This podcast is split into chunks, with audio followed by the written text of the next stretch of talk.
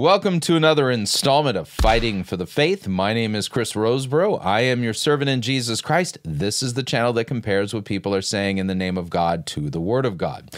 Now, before we get started, I want to give a shout out. I haven't done this enough, and I ought to do it a little bit more. Uh, did you know that Fighting for the Faith is actually made possible by our crew members? Yeah, it's actually true. Now, it's true we, we, we run a tight ship here at Fighting for the Faith, but we do have a few employees that are part of our support staff. And because of my heavy workload, there's no way I could do Fighting for the Faith without some employees and people necessary to support what we're doing, including video editor and other, ple- other things. That being the case, so I want to give a shout out to our, our crew members and say, thank you. Thank you for joining us in the fight, and thank you for making it possible for us to continue to put out Fighting for the Faith. Without your support, we would not be able to do it. And if you're thinking, well, you know, uh, how do I join your crew? I'm glad you asked. Let me uh, whirl up the desktop and uh, let me pull up my web browser. We'll, we'll have a link down below. In fact, every video that we have, we have a link d- down below that says th- that goes to join our crew. And we've dusted off a little bit of the dust on this thing because it's been a while since I've promoted it. But here's uh, here's the idea. If you go to piratechristian.com slash join hyphen our hyphen crew, uh, you will you will be taken to this page, link down below, and it says join the fight by joining our crew. In fact, the idea here is is that we have people who are supporting us on a monthly basis. You know, people you know are willing to do that. Now, I understand it's uh, it can be a little bit pricey. This is why we have four different uh, ranks in our crew, and uh, and the lowest rank is uh, like two cups of coffee, uh, you know, in a month. That's basically what we're talking about. So Powder Monkey is at nine dollars ninety five cents a month. Gunner's Mate is at twenty four ninety five a month. Master Gunner forty nine ninety five a month. Quartermaster ninety nine ninety five a month. And we are now running a promotion anybody who joins our crew. Uh, moving forward, we'll always have a promotion, whatever the promotion is on the website at the time. That will be the thing.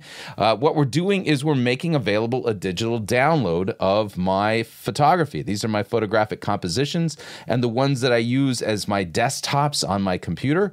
And so uh, we're going to make all nine of these ones available. This is collection one uh, available for you to download. So anybody who joins our crew under this current promotion, so if this if you're watching this like you know three years from now, uh, and you're thinking, well, I, I missed that promotion, uh, don't worry, uh, you'll still be able to get collection one. I'll explain how. But anybody who joins our crew during this current promotion, we will send you a link to this digital download so that you can download these and and use these as your desktop, your wallpaper. You can use them on your digital devices, things like that, and uh, and so these are the nine compositions that we've chosen for collection one. So anybody who joins our crew during this period, we will send you a link so that you can download these for yourself.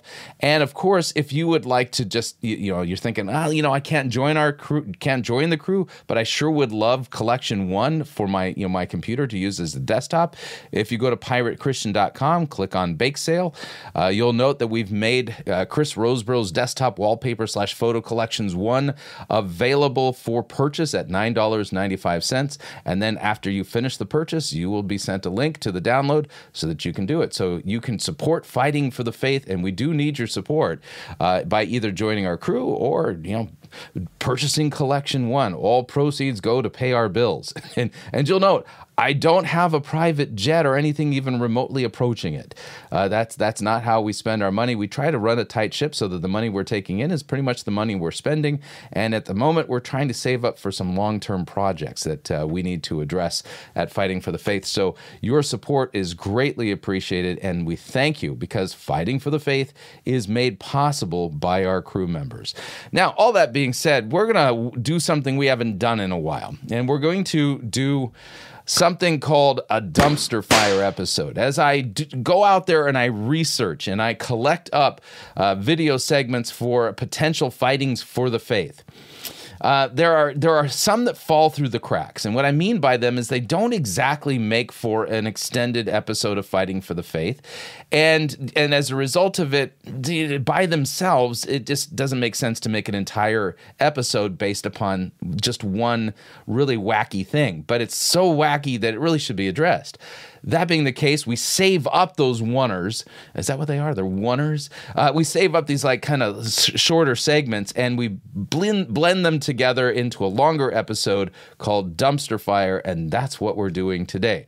Today we are going to be. heading to Mel Bond's YouTube channel. And oh my word. Um, have you ever read in Second Peter chapter 1 where it says that we are partakers of the divine nature? Yes, you probably have heard that. Well, there's some bad teaching out there. Robert Morris has got a recent uh, series that he's doing on this uh, and we might have to cover Robert Morris in depth. But uh, Mel Bond recently discussed this on his YouTube channel, and the name of the episode is "Neglecting Signs and Wonders is Neglecting the Rapture Part One," and this is apparently a sermon by Mel Bond. But he's going to discuss that off misunderstood text from First Peter or second sorry second peter chapter 1 about being partakers in the divine nature. And we'll actually show you uh, how are we to understand what that text is talking about. Is it saying that we become little gods or that we are divine? Nope. And the issue is is that uh, the word partakers, the the one that gets translated as partakers in the English, um, the Greek isn't so it, it doesn't really kind of lend itself that way. And so we'll, we'll, show you how to unwind that one as well as talk about what do you do uh, with the, the long ending of mark which oftentimes gets misquoted by people. And by the way the long ending of mark probably wasn't part of the original autograph so we'll explain that also.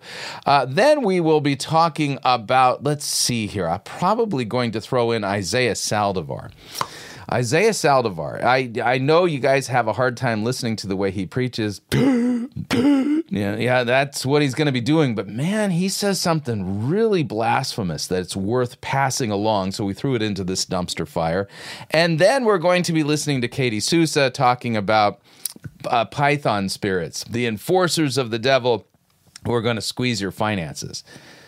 Just Ugh, it's yeah. So uh, buckle up. Uh, bendy straws, duct tape, and uh, tinfoil pyramid hats. Probably a good idea for this installment of Fighting for the Faith. So let's begin with Mel Bond, shall we?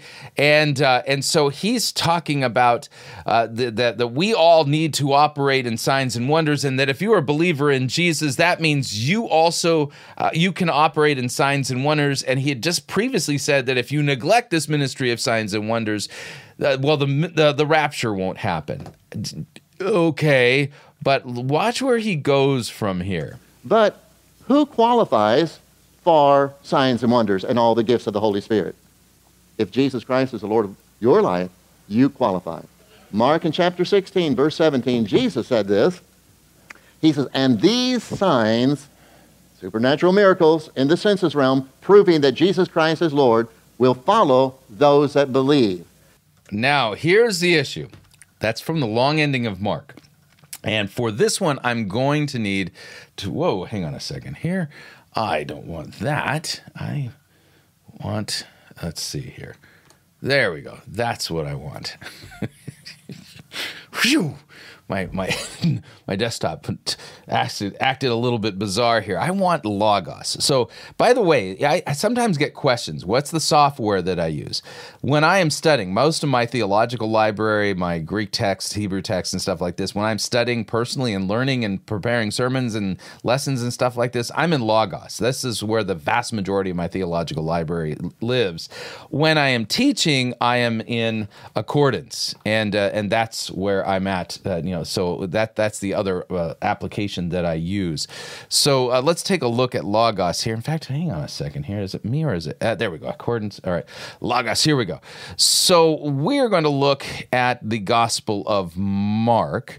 And we are going to look at the long ending of Mark, and that's the proper way of discussing it. And we're going to note what your Bibles say. And this is important.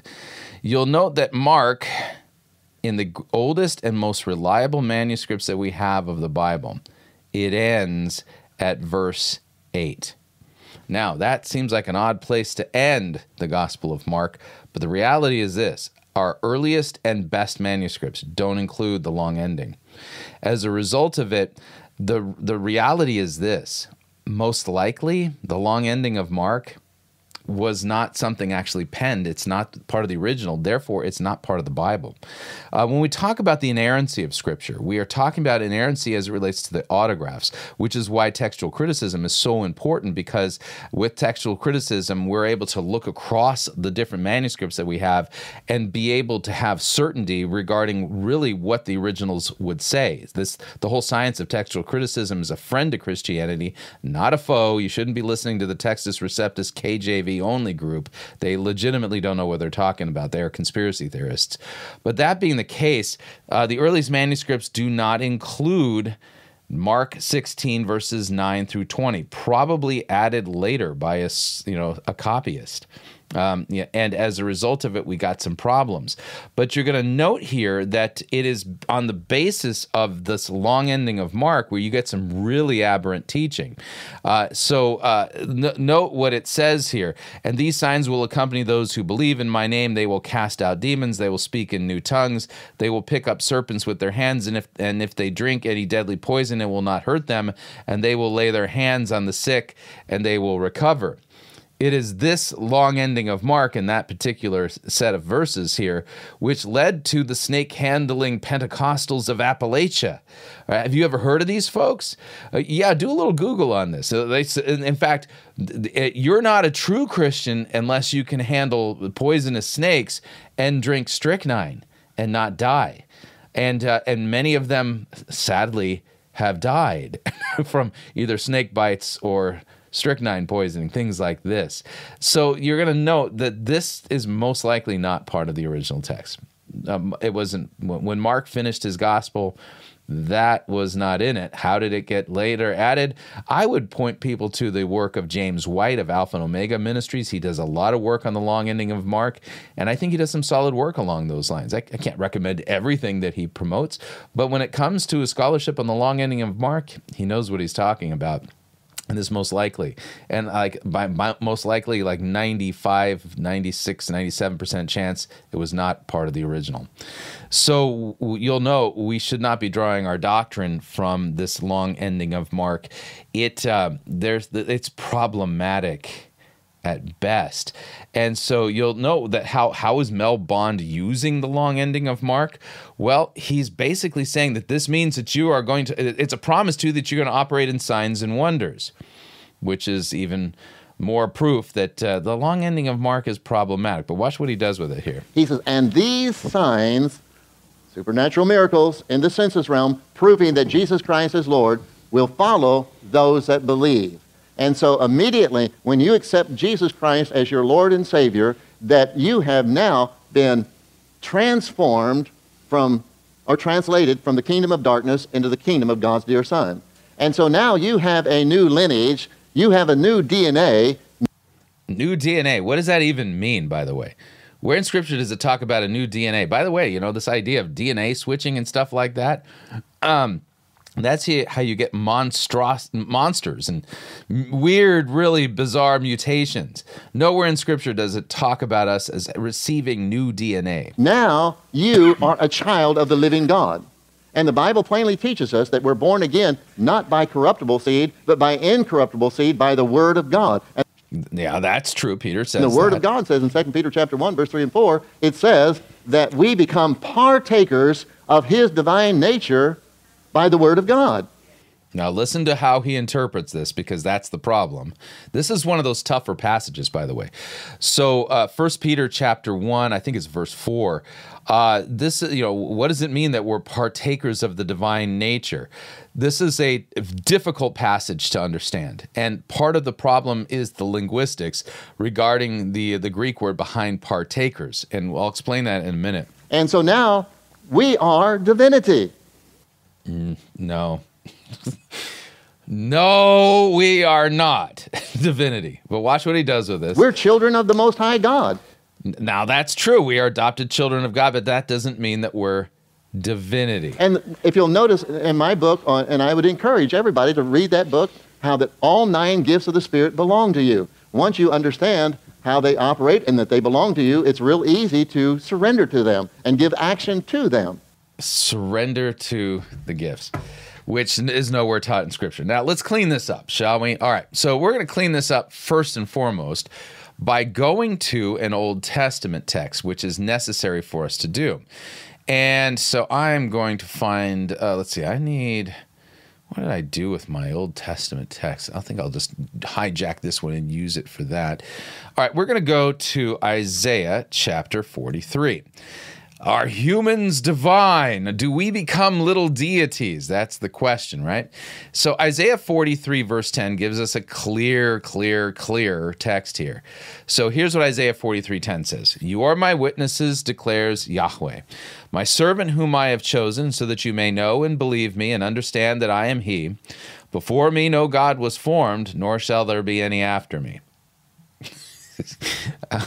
I I am Yahweh, and besides me there is no Savior. In other words, any theological scheme that would tell you that you are a little God, or you become God, or that you become divine, uh, that's a lying that's a lying religion, including in the, in the mix, by the way, Mormonism. Mormonism, uh, the the central doctrine of Mormonism is called the law of eternal progression, which teaches as man is, God once was, as God is, man can become.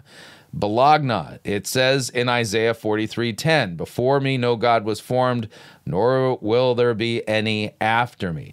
So the one interpretation that is ruled out right away from the clearest passage on the path on the topic is this idea that we become divine or we become little gods. No, we don't. And I would I would make a terrible deity, by the way. So the question is, what does it mean? So let's take a look at logos, shall we? All right. And Logos is going to be super helpful for us here.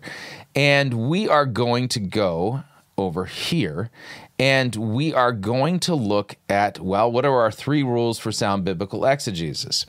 Context, context, and context. So in First Peter uh, 2 Peter chapter 1 it says this his divine power has granted to us all things that pertain to life and godliness through the knowledge of him who called us to his own glory and excellence by which he was granted he has granted to us his precious and very great promises so that through them you may become partakers of the divine nature having escaped from the corruption uh, that is in the world because of sinful desire. For this very reason make every effort to supplement your faith with virtue and virtue with knowledge and knowledge with self-control and self-control with steadfast steadfastness, and steadfastness with godliness, and godliness with brotherly affection, and brotherly affection with love. So when you put it in context, it's not saying that we become divine. That's not the point here. But I would point out, using a good commentary, and, and this one is a, one that I find to be very helpful, and this is Lenski's commentary.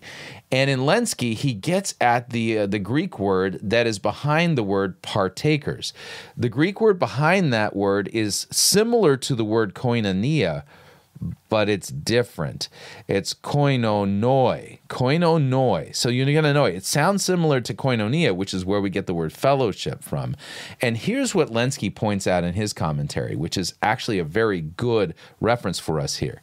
The adjective koinonoi, which is derived from the noun for fellowship, we lack an equivalent English adjective. Okay, note it's an adjective. And in English, we don't have a word that actually is a one-to-one relationship with the, the word koinonoi.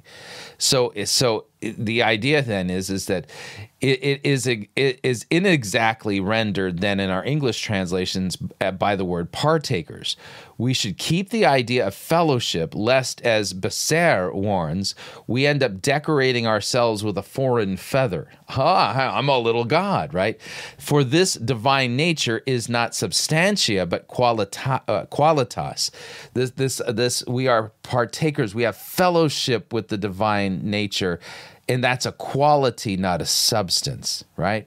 It is more than imitatio; it is rather the imago Dei. As uh, as as a foreigner is naturalized, so we are fully transplanted into God's kingdom, and then we are naturalized in it, so that what is in that kingdom is properly ours. We are we are to be children and sons of God, begotten again, not of corruptible seed, but of incorruptible, through the word of God, which lives and abides forever. And ours is then, you'll note, this is what Peter's really getting at. As Christians, we have the restoration of the divine image, the imago Dei. And it's not perfect in this lifetime, but also note that we are indwelt by the Holy Spirit. That is another way that we are in koinonoi, fellowship with the divine nature. So what's being described here is the Christians, the Christian, the new person that you are in Christ, and the restoration of the image of God in you. Now it's begun, but not perfected until Christ comes.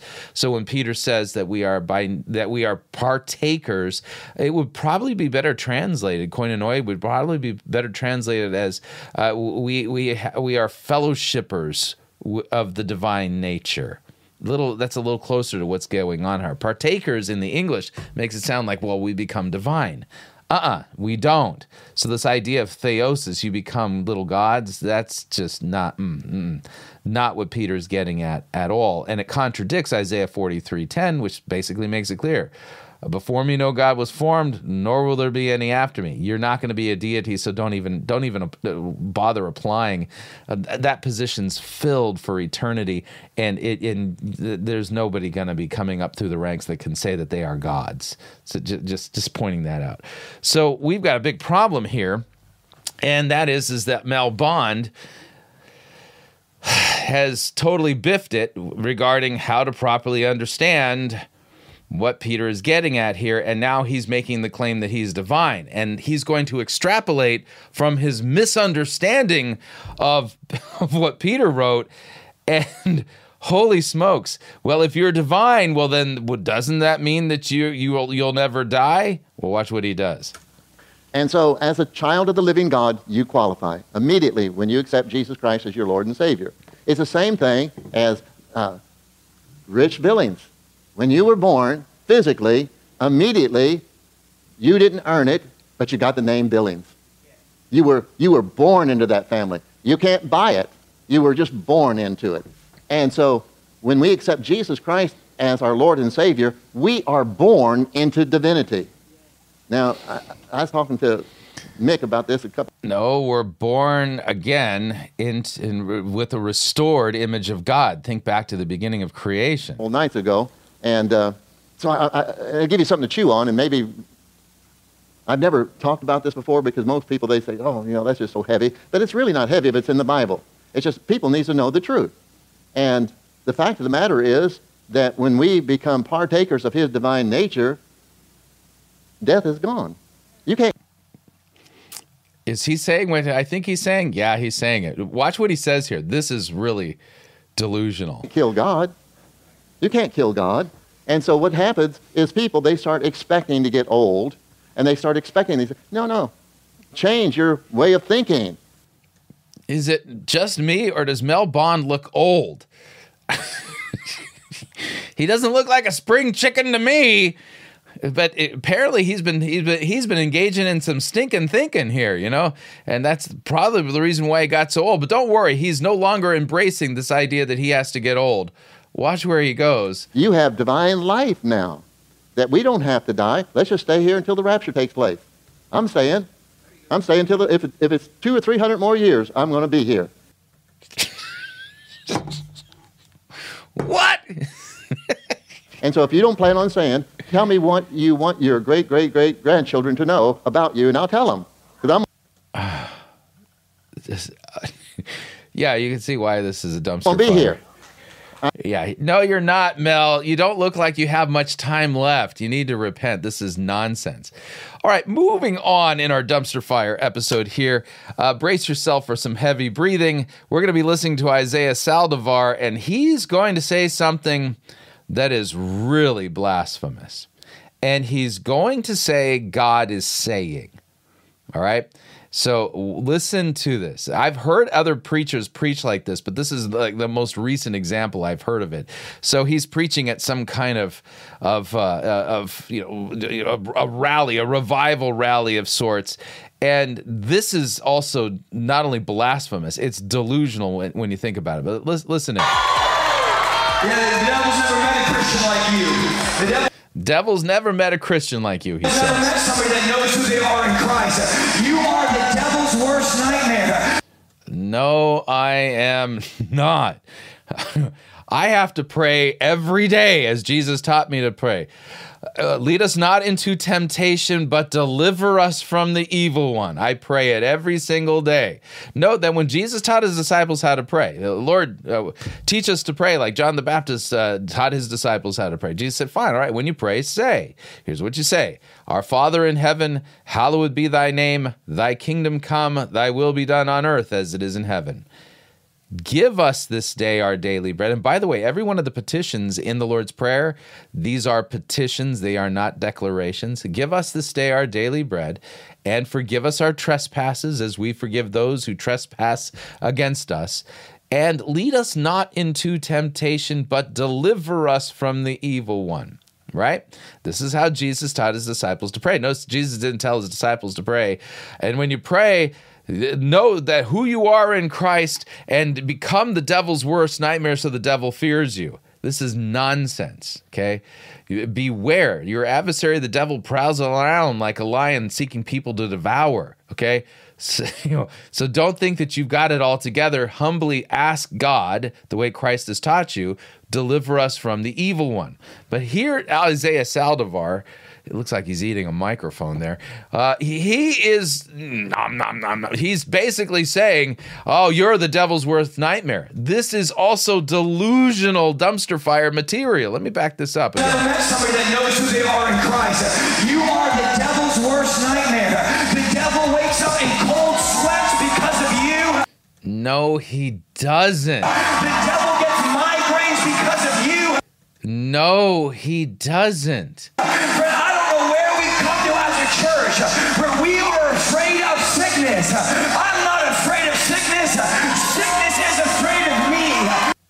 No, it is not. Seriously, I, I'm positive we were to take like you know the flu virus or maybe the cold, the rhino virus, stick it in a petri dish and you know put a mic- microscope up to it and bring Isaiah Saldivar in the near vicinity of it, just standing right next to the dish, you know the little, the little observation you know, thing, and we were to pull our, our microscope and look at it, the the the, the virus wouldn't sit there and go, ah, it's Isaiah Saldivar. No, this is just nonsense.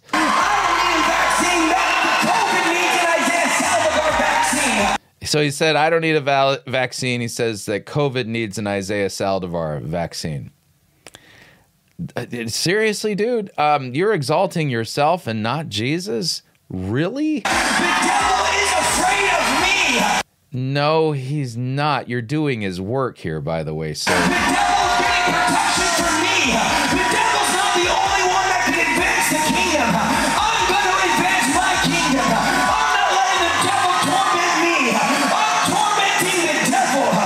No, you're not. S- seriously, the devil's cracking up at your your hubris here. The devil's not the only one that can fight. He might be winning right now, but he loses at the end. Well, that's true. Jesus will destroy the devil, throw him into the lake of fire at the end, not Isaiah Saldivar.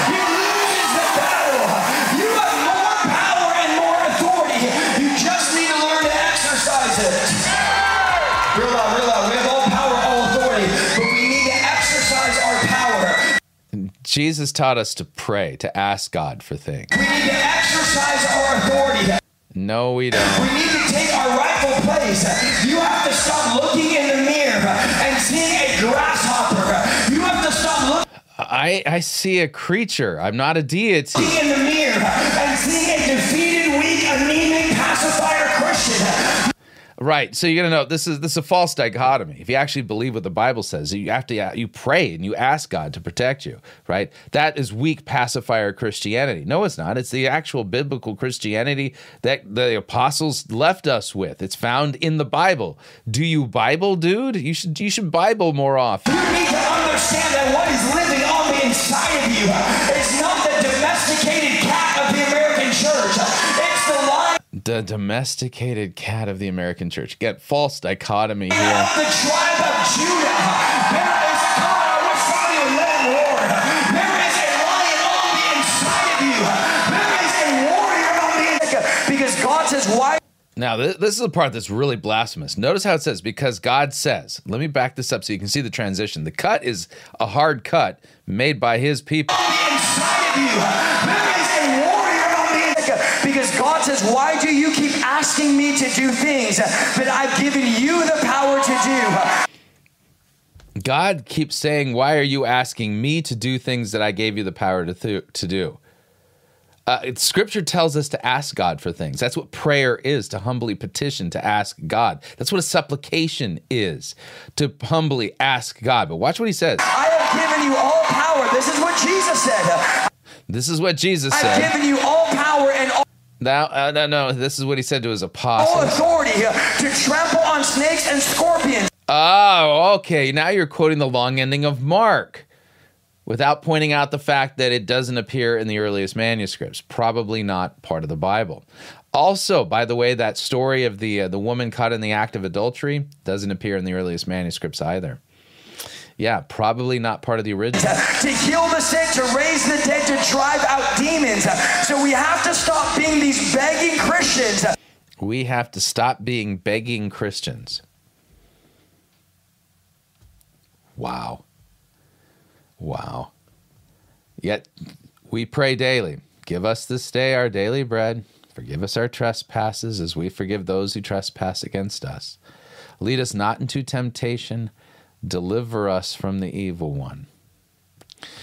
Oh, according to Isaiah Saldivar, Jesus is saying you need to stop being begging Christians. Proof that whatever spirit is talking to Isaiah Saldivar isn't the Holy Spirit. God would never say to his Christians, to his children, to his adopted children, stop being begging Christians and stop asking me for things. Nowhere in Scripture does it teach this. This is horrific. Yeah, more proof. Isaiah Saldivar is a wolf. I mean, he doesn't really hide his uh, his wolfiness very much. He's he's he's right out there with his wolfiness. A little bit of sheep's clothing, but he's a wolf, to be sure. All right, next part of our uh, dumpster fire, Katie Souza. It's been a while since we've taken a look at Katie Souza, and we're going to take a look at what the Scripture says regarding the spirit of Puthona. Uh, we'll talk about that. What is all, what is that really actually referring to? And uh, and we'll see. we'll see. She has completely spun this this bizarre satanic narrative that the the Python spirit is the enforcer of the devil sent to wreck your finances. Which is not what any biblical text says at all. But watch what she does here. It's um, entertaining, I it, blasphemously so. But listen in. the residual effects. The you know the witches and the warlocks and the sorcerers they really built their altars during this last month, and they're not All right, she's talking about during the Halloween season. The witches they built their altars during Halloween. operating up the power of those altars to continue to try to curse us. And one of the things they do is they release a curse, and people don't understand this. They release a curse, and then the serpent is the enforcer that carries out the curse. So let me see if I have this straight. So during the Halloween season, witches and warlocks create altars.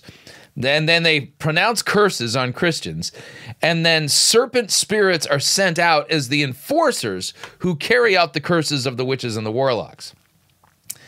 Says no biblical text anywhere. Do you have a biblical text for this? Because it sure does sound like mythology to me, and doesn't even sound like a re- like a remotely accurate understanding of either the demonic realm or how the occult works. Okay, now where's the proof of that? Well, serpents and witches always work together. In Leviticus, it talks about thou shalt uh, always stone a witch, and then in the Darby version, it says a person operating in a serpentine spirit. What does the Hebrew say? Okay, so you're gonna know the the, the text in question is Leviticus 20, 27. And uh, and at Bible Gateway, you have this ability to look up a verse and then see how multiple translations handle it. And of course, they don't give you the Hebrew behind it um, because uh, this is not really uh, a Hebrew resource. So let's take let's pull this up, and we'll go to Leviticus. Leviticus 20, I think that's where we're going. Hang on a second here. 20, verse 27. And we'll see if there's any serpentine spirits mentioned in the Hebrew text, which is the original language of the book of Leviticus. And uh, and so we'll scroll down to verse 27 and see if we can make any sense of this. The Hebrew's a little small. My eyes are old. All right, let's see here. All right. A man or a woman who is a medium, okay, uh, or a necromancer, uh, all right, shall surely be put to death. All right, medium. Uh, so the word here is ov, um, and that's it's not that's not referring to serpents at all. Uh, skin bottle of me- necromancer, uh, you know, some okay necromancy. Talking about diviners and things like this. Uh, no mention of divine uh, of serpentine spirits here in the Hebrew. So a medium or a necromancer. And uh, let's take a look. This is also the word for spiritist, somebody who uses familiar spirits, uh, either as knowing or wise, acquainted with the secrets of, un- of the unseen world. Okay. A soothsayer nothing here about serpentine spirits at all. So a man or a woman who is a medium or a necromancer shall surely be put to death. They shall be stoned with stones. Their blood shall be upon them. All right, we've checked the Hebrew. No mention of the serpents at all, not even in passing, which also, by the way, does it shock you that Katie Souza doesn't know Hebrew? So, you know, so I, am just saying, you know, it's, it's, just one of those things. So let's take a look. So the King James 2021, or the King James 21, a man or a woman who hath a uh, the, the uh, has a familiar spirit who is a wizard shall surely be put to death. They shall stone them with stones. Okay. All right, let's see here. Let's so the CSB, a man or a woman who is a medium or a spiritist must be put to death. Got it. And I'll look at the we did take a look at the ESV, a man or a woman or who is a medium or a necromancer shall surely be put to death.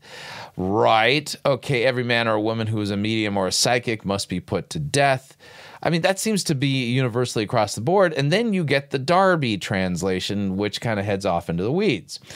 Okay, if there be a man or a woman in whom is a spirit of python or of divination, they shall certainly be put to death. They shall stone them with stones, and their blood is upon them. This, to me, sounds like taking something from the New Testament and reading it into the Old. Okay. And you'll see why in a minute. But in the Hebrew, it doesn't say anything about a spirit of Python. There is no uh, the seraphim or nechash mentioned here.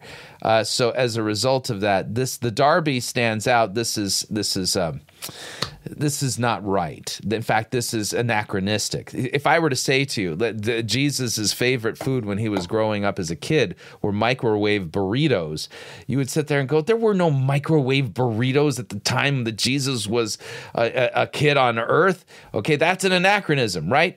Taking this idea of a spirit of Puthona and then reading it into the Old Testament is equally as anachronistic. That's what Darby has done here.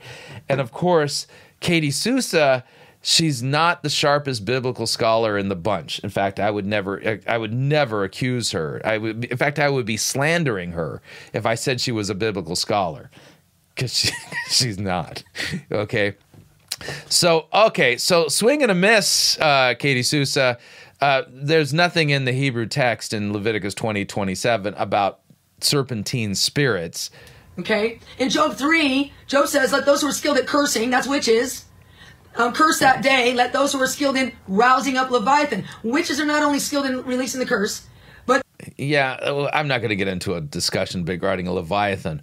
Leviathan is a sea creature. They're skilled in rousing up the serpent, Leviathan, one of the most no, no, no, no, no, no. You are like way reading stuff into Job here. I mean, so this is like taking passages out of context, proof texting in order to create this doctrine. This doctrine doesn't exist on its own.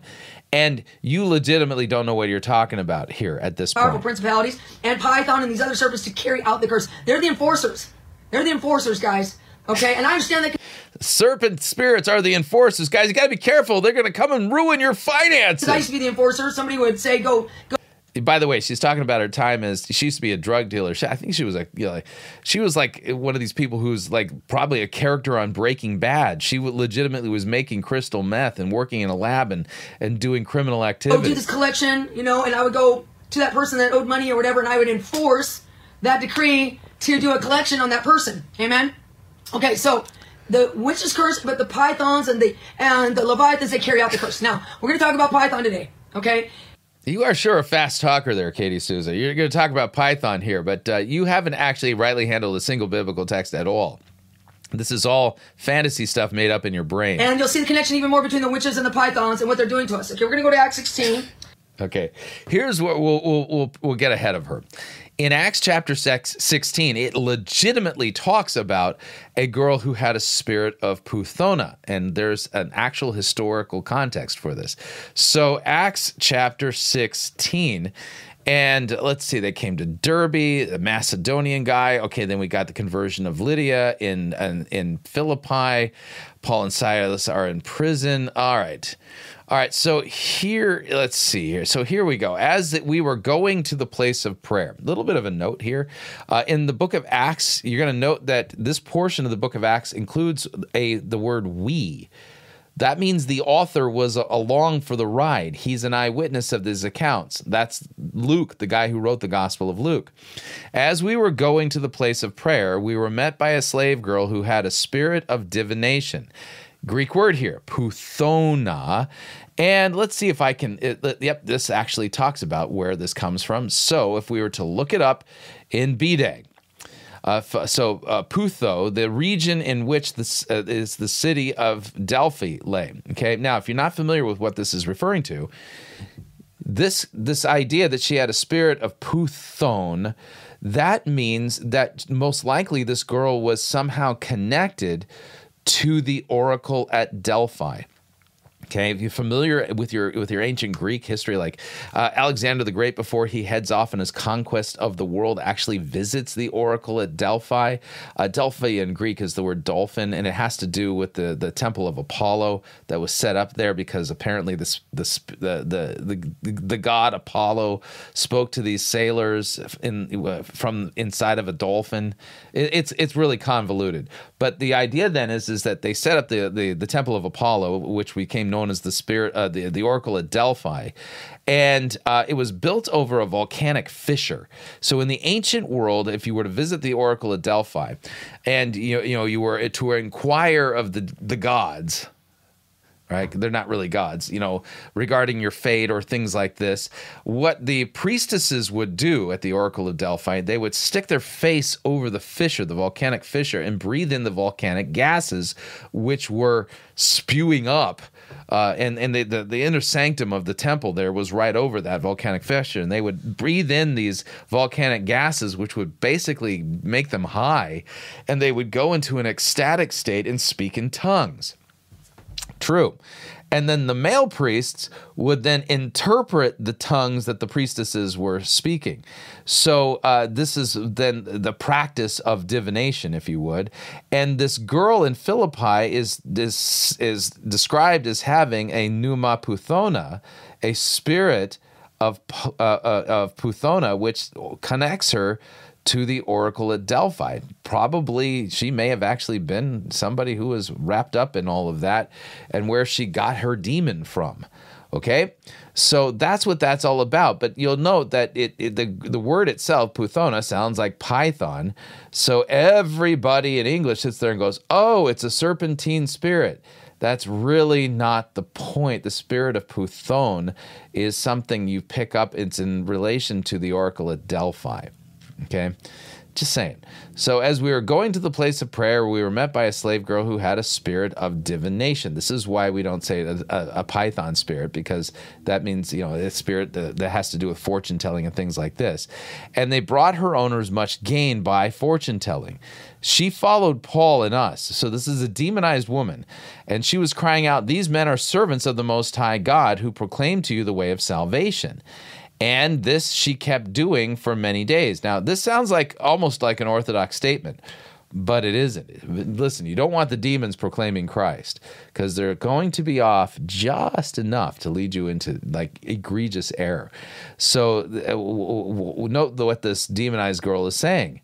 Oh, these men are servants of the Most High God, and in a pagan, you know, you know, in, in polytheistic context, that makes it sound like Jesus is like one of the gods, and that he may even be higher than Zeus, but Zeus is real and stuff like this.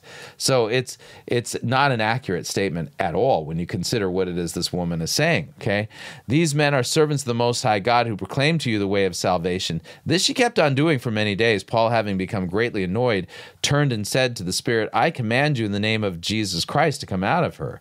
And it came out of her that very hour. But when her owners saw that their hope of gain was gone, they seized Paul and Silas and dragged them into the marketplace before the before the rulers. Right? So that's what that text is about. But let's take a listen to what Katie Souza is going to do with this because uh, this is. Uh, uh, imaginative, uh, it, it, but not accurate at all. That's the best way I could put it. Here we go. Acts 16. And in that story, there's a woman, the Bible says that she had a spirit of divination. Okay, now the word divination there means python. No, it doesn't. you legitimately don't know what you're talking about. Hey, go look it up. If you don't believe me, look it up in the. Uh, uh, we already did. You know, in the that fact, let's re-look it up, shall we? Okay, so let's double click here, and then of course I gotta make this bigger because of my eyes. Okay, all right. So the python, okay, the serpent or dragon that guarded the Delphic oracle, it lived at the foot of Mount Parnassus and was slain by Apollo. Later, the word came to designate a spirit of divination. Then also a ventriloquist who were believed to have such a spirit dwelling in their belly. Yeah. Okay. So again, this has to do with the origin, or, origins of divination as a practice, going back to the Oracle of Delphi at Mount Parnassus. Y- you understand what I'm saying here? Okay.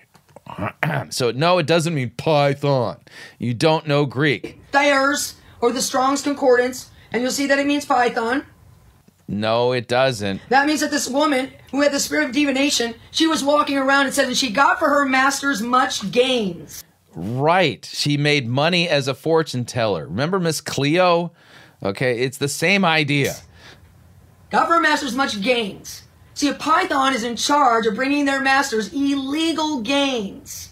Okay? So, what? If a python is able to manipulate and control money and bring illegal gains for witches, warlocks, um, sorcerers, people in the world that are pagans, unbelievers, evil people, evil people running nations, running countries, whatever. What is Python going to do to a Christian, to a believer? They're going to squeeze out your gains.